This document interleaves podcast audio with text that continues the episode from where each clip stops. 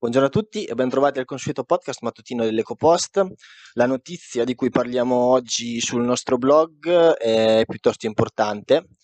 e si tratta della Cina che ha annunciato durante una conferenza ONU di voler raggiungere la neutralità climatica entro il 2060, una data che è più lontana rispetto a quella pattuita dagli accordi di Parigi,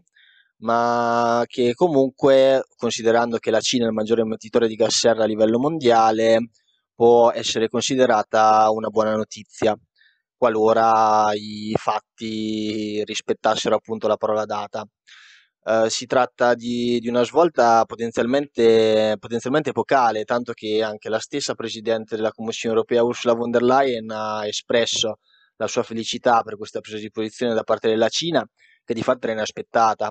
mai fino ad oggi Xi Jinping era stato così deciso nel prendere posizione sulla crisi climatica,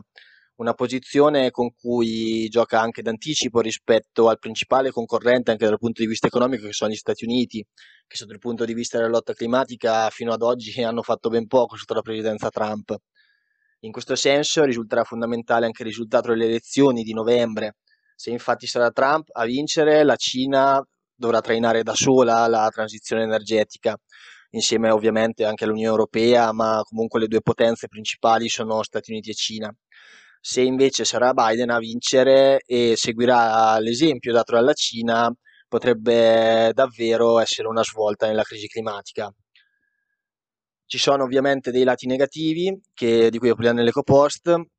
Uh, come ad esempio um, il fatto che fino al 2030 le emissioni continueranno a crescere, infatti dichiarato Xi Jinping di voler raggiungere il picco proprio a ridosso del 2030 per poi procedere con una graduale decarbonizzazione dell'economia.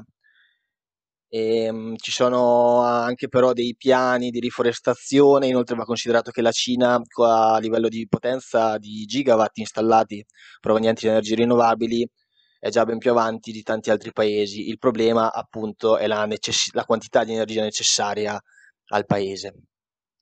Va inoltre anche considerato che la maggior parte delle emissioni della Cina sono legate a dei prodotti che vengono poi esportati e consumati all'estero e quindi sono riconducibili appunto agli altri paesi piuttosto che alla Cina di questa buona notizia, potenziali, dei potenziali risvolti negativi, ma anche di quelli positivi, con tutti gli approfondimenti del caso, vi parliamo oggi sul nostro sito www.lecopost.it.